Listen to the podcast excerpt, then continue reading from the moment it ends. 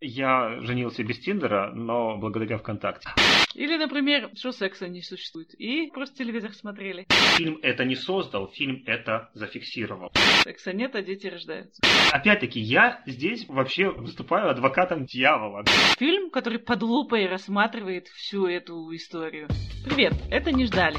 Подкаст о том, как в эпоху Тиндера и постиндустриализма мы по-другому воспринимаем произведения искусства. Книги, сериалы, фильмы и песни. Мы здесь пересматриваем, перечитываем и переосмысляем. Я Алия Кадырова, школьная учительница, основательница образовательной студии «Текстолог». Я Замат Габуев, писатель и юрист. Сегодня мы обсуждаем фильм Владимира Меньшова «Москва слезам не верит». Этот фильм стал знаковым для поколения наших родителей, которые, кстати, ровесницы скорее Александры, чем главной героини Катерины. Еще его называют энциклопедией советской жизни. Мы подумали, что есть очень много вопросов, связанных с этим фильмом. Это и феминизм, как изменилось отношение общества к взаимоотношениям мужчин и женщин с тех пор. Гоша, злодей, или все-таки романтический любовник? Я вспомнил, что когда умер э, Алексей Баталов, то писатель, сценарист и теперь еще режиссер Михаил Идов написал у себя в Твиттере, что вот умер Баталов, это чувак из «Летят журавли», Гуров из «Дамы с собачкой» и главный злодей советского кино Гоша из «Москва слезам не верит». Ты думаешь, это всерьез было? Такое чувство, как будто немножко сарказмом по отношению к тому, что ну, не так давно как будто стало много появляться разных постов и мыслей о том, что это очень сексистский фильм, и Гоша злодей. Может, это был сарказм? Вот я не знаю. Интонация похожа на саркастическую, но если я не считал сарказм, то его не считал и Сэм Клебанов, который под этим твитом написал, ну да, действительно, стрёмный чувак. Ну, я своими словами пересказываю.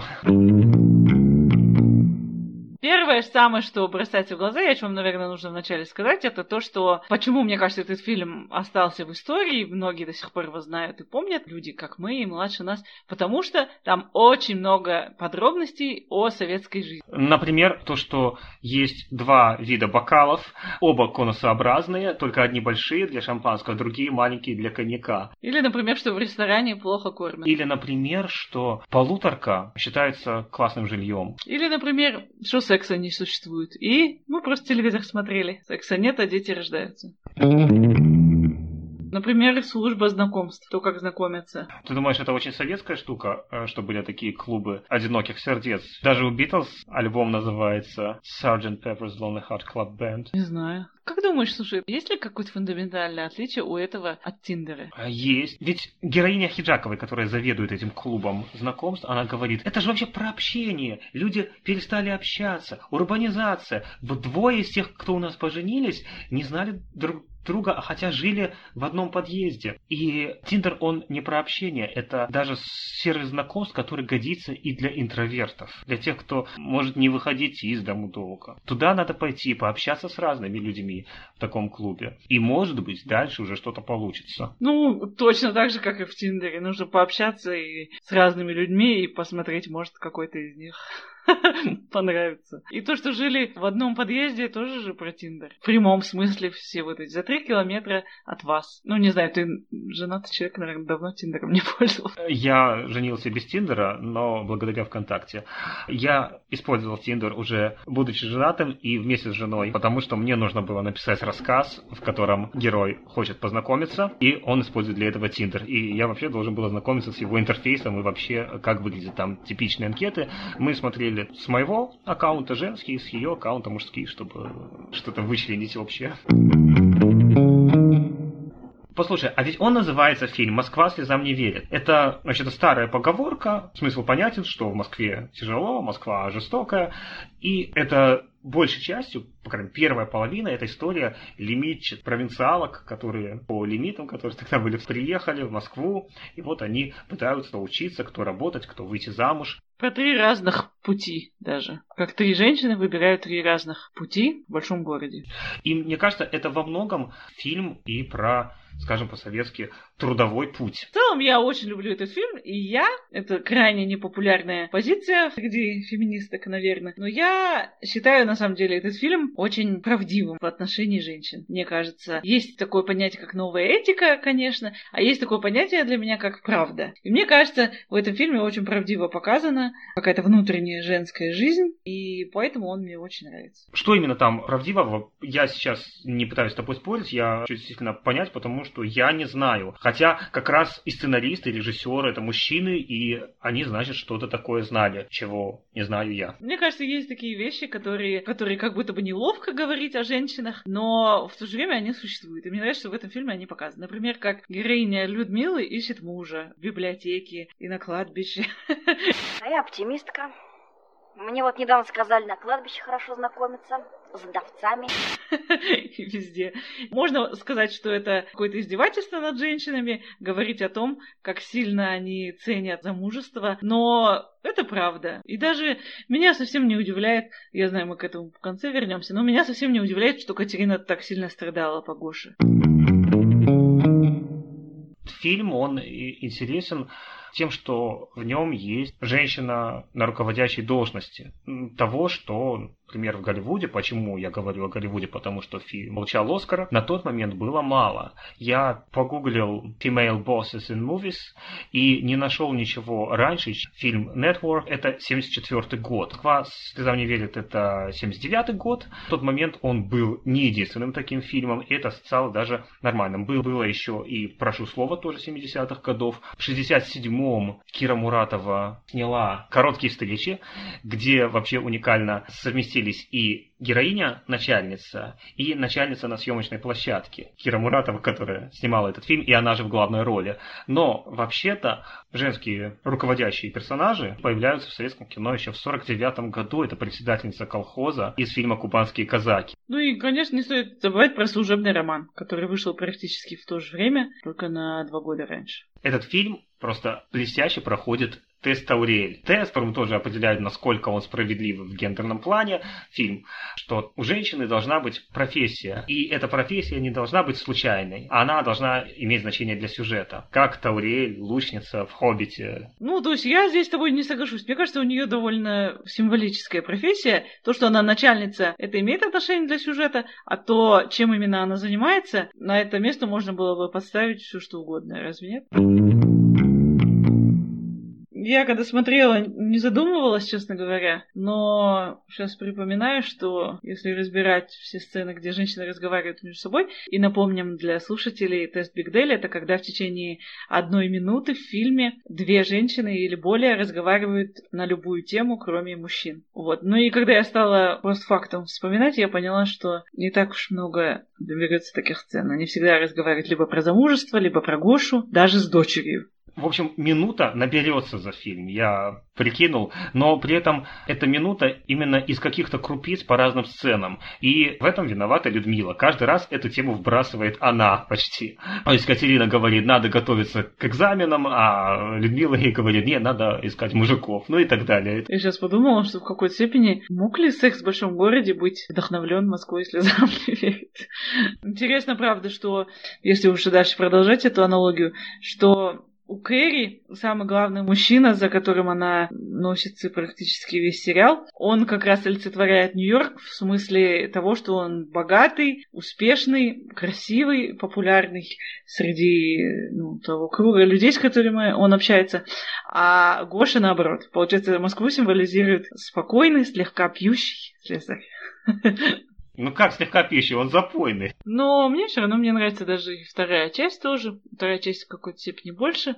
И знаешь почему? Потому что, вопреки тому, что это часто критикуется, мне кажется, это, возможно, один из немногих фильмов, где как раз-таки вот такая гендерная тема, сложная и деликатная, выставлена как, ну, по крайней мере, во второй части фильма, практически самый основной вопрос. То есть с одной стороны, можно критиковать Гошу за то, что он весь такой патриархальный. С другой стороны, это как будто фильм, который под лупой рассматривает всю эту историю. И что думает Гоша по поводу своей несчастной зарплаты, и что Катерина, и как, несмотря на это, все равно складывается их жизнь. Ты знаешь, что фильм «Москва слезам не верит» смотрел Рейган перед встречей с Горбачевым, потому что ему посоветовали этот фильм как энциклопедию советской жизни. Нет, не знаю. И поэтому, наверное, будет интересно послушать, как сейчас какой-нибудь человек из Соединенных Штатов воспринимает этот фильм. У нас есть такой человек, это аспирантка Колумбийского университета, переводчица с русского Элейн Уилсон. Первый раз, когда я посмотрела этот фильм, было в 2010 году, да. И я только что начала изучать русский язык. И в основном мои впечатления о России были основаны на произведения Толстого, Достоевского, то есть литература 19 века. И то, что я знала о советском мире, ну, в принципе, ничего не знала. Я знала о традициях русской свадьбы ну вот даже принято сегодня ездить по городу, фотографироваться с памятниками и устроить вечеринку дома, который у нас не принято. Ну, конечно, в течение COVID-19 принято, но раньше это, это не было традицией у нас. Факт, что Екатерина работает директором, я не могу сказать, что это удивило меня, потому что я знала, что много женщин были в позициях, то есть у них были такие должности, хорошие должности. Я даже помню, когда я читала в нашем учебнике э, русского языка первого года, я узнала, что большинство врачей в России России женщине. Я помню, как я, я думала, о, вот, это круто. А насколько я знаю, благодаря фотографиям, фильмам, эстетика 70-х в Советском Союзе не очень сильно отличается от эстетики у нас в, в то же время, то есть в 70-х цветовая палитра, тоны коричневого цвета, оранжевого цвета, э, макияж, прически, одежда. Главным образом эти вещи совпадают. К тому же, насколько я, я знаю, насколько я понимаю, как люди жили, как люди любили, тоже не сильно отличаются друг от друга. Это очень интимный взгляд. Этот фильм очень трогательный и, скажем, доступен всем. В персонаже Кати мы можем видеть, скажем, протофеминистский образ.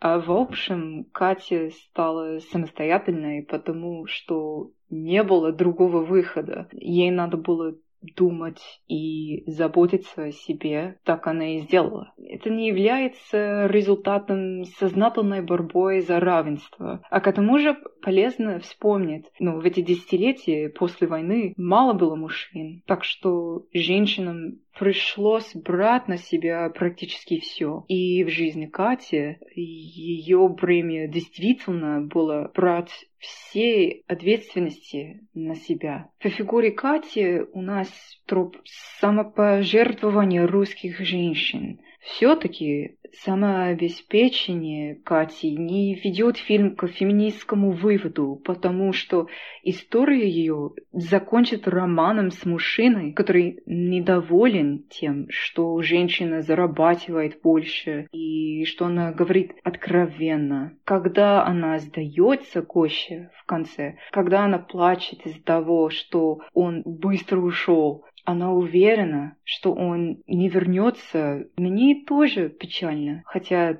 для меня трагедия заключается в том, что она ждет его возвращения. А что для меня самое интересное? Это дочка Александра. Александра Александровна.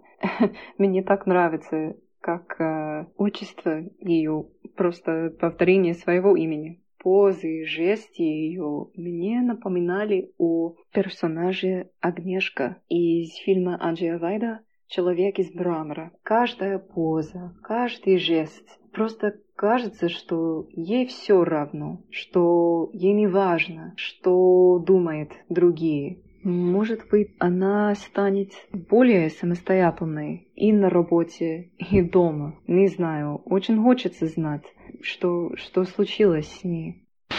том, что сказала Элейн, есть что-то, что сильно тебя удивило? Нет, она, в принципе, говорит то же самое, что можно услышать сейчас от наших ровесников, ну, живущих в России, может быть, в Казахстане. И мне кажется, в том, что она говорит, видно, что времена имеют большее значение, чем страны. Можно было поговорить, например, с ее мамой, там, может быть, был бы как раз другой ответ. Кстати, да, очень интересное замечание, я согласна.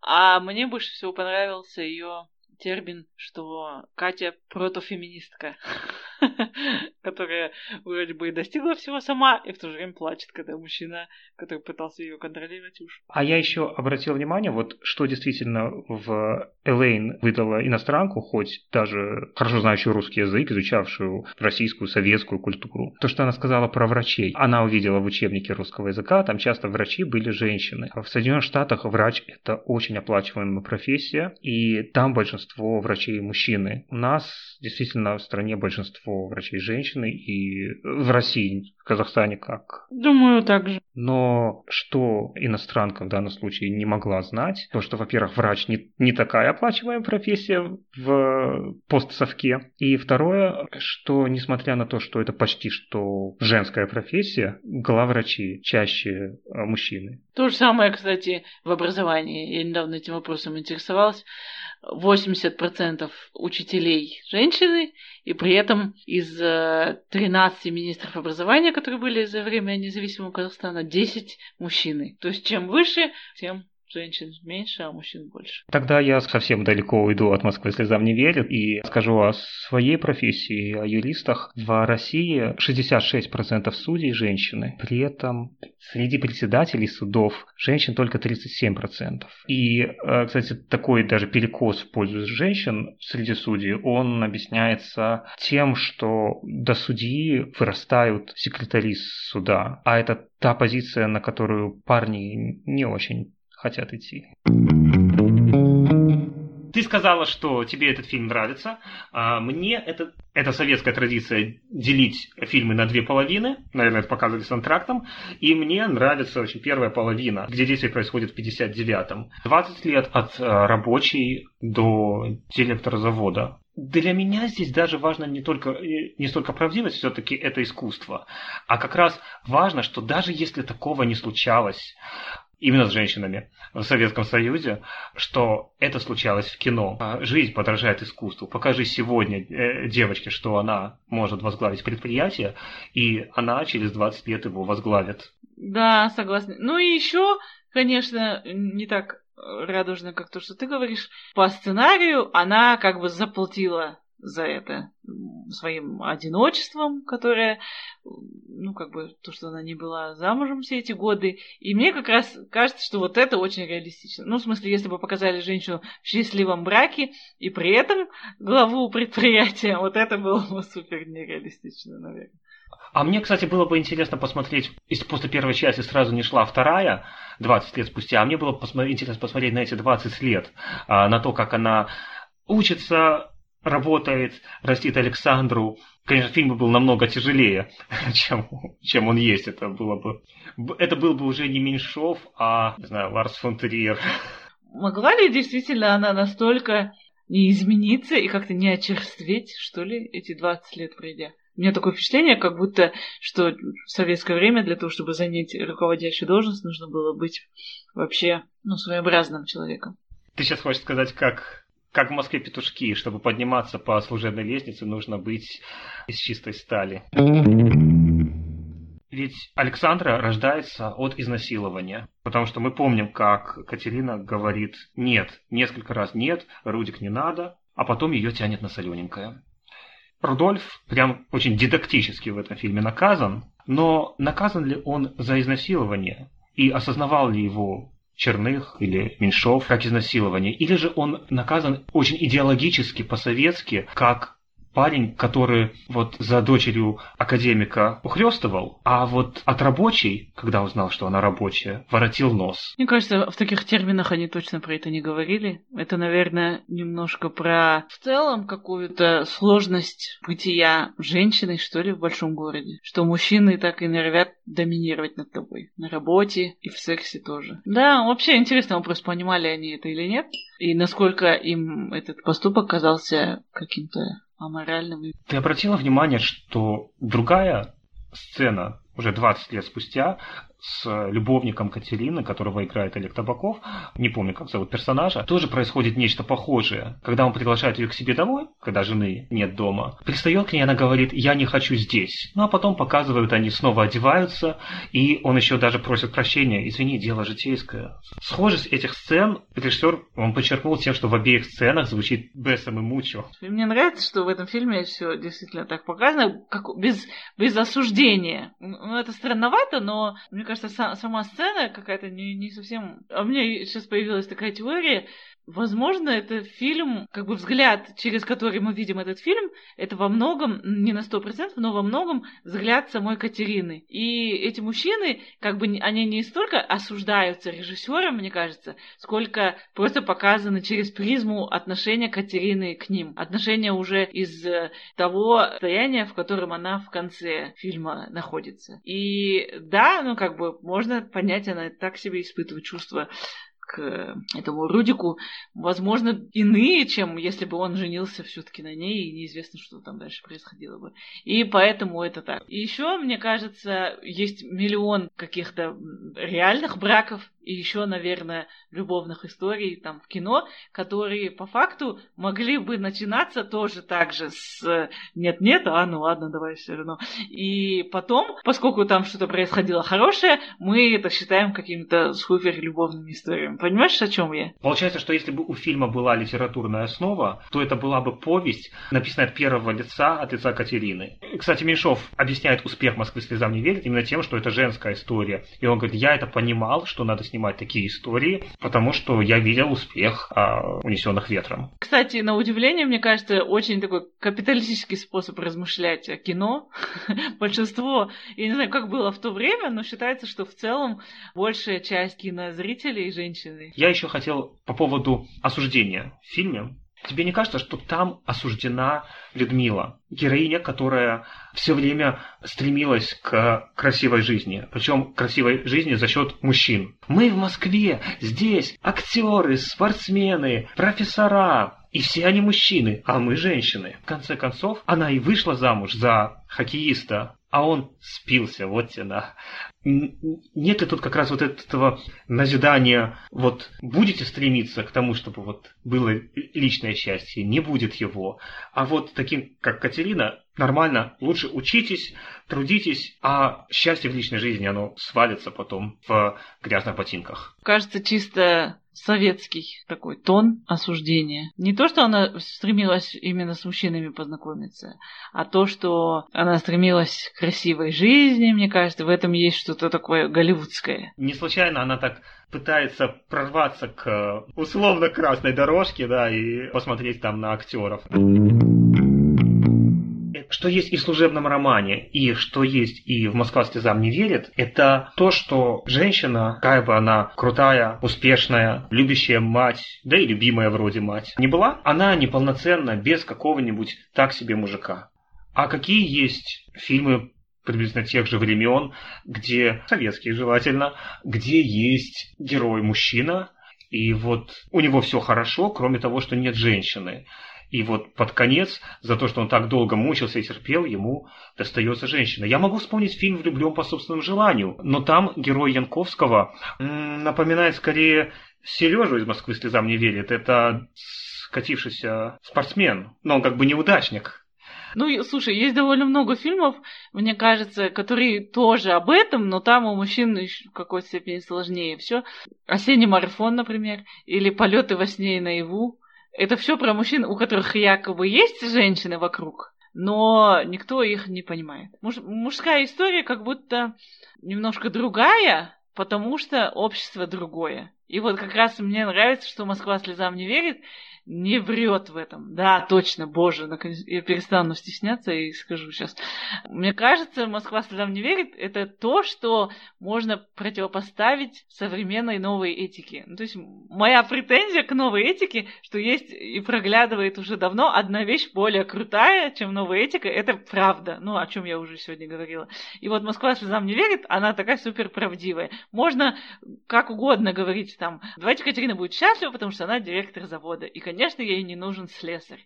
Или что такое. Или давайте героиня Муравьевой, вот эта Людмила, будет просто встречаться с разными хоккеистами, наслаждаться жизнью, и ей не обязательно будет за кого-то выходить замуж, и потом его вытаскивать из запоев и там содержать, кажется. Вот. Но такого не происходило. Так уж выглядит наша реальность. И в этой реальности Катерина страдала по этому несчастному Гоше в своих грязных ботинках. И это может быть хорошо, плохо, несправедливо или справедливо, но, кажется, так было. Значит, вы плохой человек? Я? Да у меня практически нет недостатка. К слову о правдивости, здесь она тоже проскакивает. Гоша решает, что Катерина мастер. То есть она занимает такую же должность, как он. И когда Александр спрашивает его, а сколько вы зарабатываете? Он говорит, да уж побольше твоей мамы. Это нам рассказывает о том, что мастер-мужчина получал больше, чем мастер-женщина. Но вернемся к Гоше. Мне кажется, это здесь не очень артикулировано в этом фильме. Принятие того, что женщина может зарабатывать больше. То, что он переосмыслил. Там есть вот эта сцена в этой его коммуналке, где они по пьяни что-то обсуждают. Да она меня обманывала, да нет, это недоразумение. Но когда он приходит уже вдруг трезвый, ну, наверное, холодный душ помог, а, и в костюме тройки, я встречал еще такое мнение, что он в этом случае хорошо мимикрирует, потому что он ходил в водолазке и кожанке, когда думал, что встречается с мастером участка.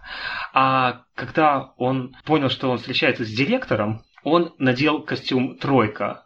Вот такой Катерине я надену костюм тройка и галстук. А вот такой нет, пойдет и водолазка. Да, и я бы не сказала даже, что это ну, что-то, от чего надо воротить нос. Ну, кому-то, может быть, больно это смотреть, но есть много и положительного в этом. В конце концов, несмотря на все несогласия, они остаются вместе. И для меня это какое-то символическое доказательство того, что любовь побеждает разные гендерные проблемы. Но ты говорил, что у тебя есть претензии к Гоше. Нет, это опять-таки я здесь вообще выступаю адвокатом дьявола, да? Нет, а что адвокат делал? Скажи, как вот на самом деле ты считаешь? Я не вижу в этом фильме, что э, менял свое отношение к тому, кто в семье сколько может зарабатывать. И он, он любит Катерину, и он принял вот этот недостаток. А костюм тройка я воспринимаю на самом деле как свадебный костюм. Я же тебе говорю, мне кажется, то, что они остаются вместе, это намного важнее, чем то, что они говорят. Надо смотреть на то, что люди делают, а не то, что они болтают. Вот. Э, наоборот, мне кажется, этот фильм, знаешь, приоткрыл какую-то другую маскулинность, что ли. В какой-то степени это же ответ токсичной маскулинности. То, что он в этом костюме тройки возвращается назад. Это немножко ну, если бы это фильм, который так увлечен был бы идеей токсичной маскулинности, и Гоша был бы такой хрестоматийный, токсично-маскулинный мужик, он бы бросил Катерину, несмотря на любовь, морковь. Точно, у меня тоже была эта мысль. Мне кажется, жизнь Катерины не сахар не от того, что ей э, достался Гоша, который так себе, а от того, что Гоша вообще-то лучший из ее мужчин. Слушай, это фильм, где действительно очень мало положительных персонажей мужских. Может, это специально сделано, чтобы как-то оттенить Гошу? Может, когда она плачет по нему, она на самом деле плачет по какому-то более приличному мужчине, который так и не появился. Можно, конечно, много упрекать Гошу, что он говорит там все эти патрахальные фразы, и побольше твою матери зарабатываю, и я буду решать, и я буду защищать. На том простом основании, что я мужчина. Но что происходит на самом деле? На самом деле они остаются вместе, несмотря на разницу в зарплатах. И по факту торжествует феминизм. Ну, хорошо. Послание внеземным цивилизациям. Отправили ли бы мы этот фильм в космос? Для того, чтобы инопланетяне посмотрели его, когда будут знакомиться с культурой Земли. Ты бы отправил? Я бы не отправил, потому что я считаю, что этот фильм имеет большое значение. С одной стороны, как фильм, рассказывающий о советской жизни. С другой стороны, как фильм, а, который и создал в какой-то мере позднесоветскую и первую постсоветскую жизнь и повлиявший на нее. Но, учитывая расстояние в космосе и так далее, я думаю, что к моменту, как э, инопланетяне получат этот сигнал, это все станет неактуальным. Вот то влияние, которое на общество оказала Москва слезам не верит, оно рассосется приблизительно, когда уйдет наше поколение. А я бы отправила точно этот фильм в космос. Почему? Потому что, мне кажется, там очень много таких общечеловеческих архетипов и историй, и мифов, помимо того, что это там слепок действительности советской определенного времени. Но это фильм про то, как молодые люди, тут даже не столь важно, что они девушки, приезжают покорять большой город. Это такая, ну, довольно общечеловеческая штука с тех пор, как города существуют, наверное. Э, про то, как трудно добиться успеха, про то, как любовь может тебя разочаровать, как было с Рудиком, и про то, как все равно люди, несмотря на прошлые травмы, стремятся к любви. И про то, как люди во время отношений меняются, внутри их отношения тоже меняются. И поэтому я бы точно отправила этот фильм в космос. Мне кажется, иноплан... инопланетяне очень много узнали бы о нашей психологии из него. На этом мы сегодня закончим. А вы отправили бы этот фильм в космос или нет? А, подписывайтесь на наш подкаст, слушайте его на всех платформах, где вы слушаете подкасты. Также вы можете написать нам письмо на электронный адрес ждали подкаст собачка Джим.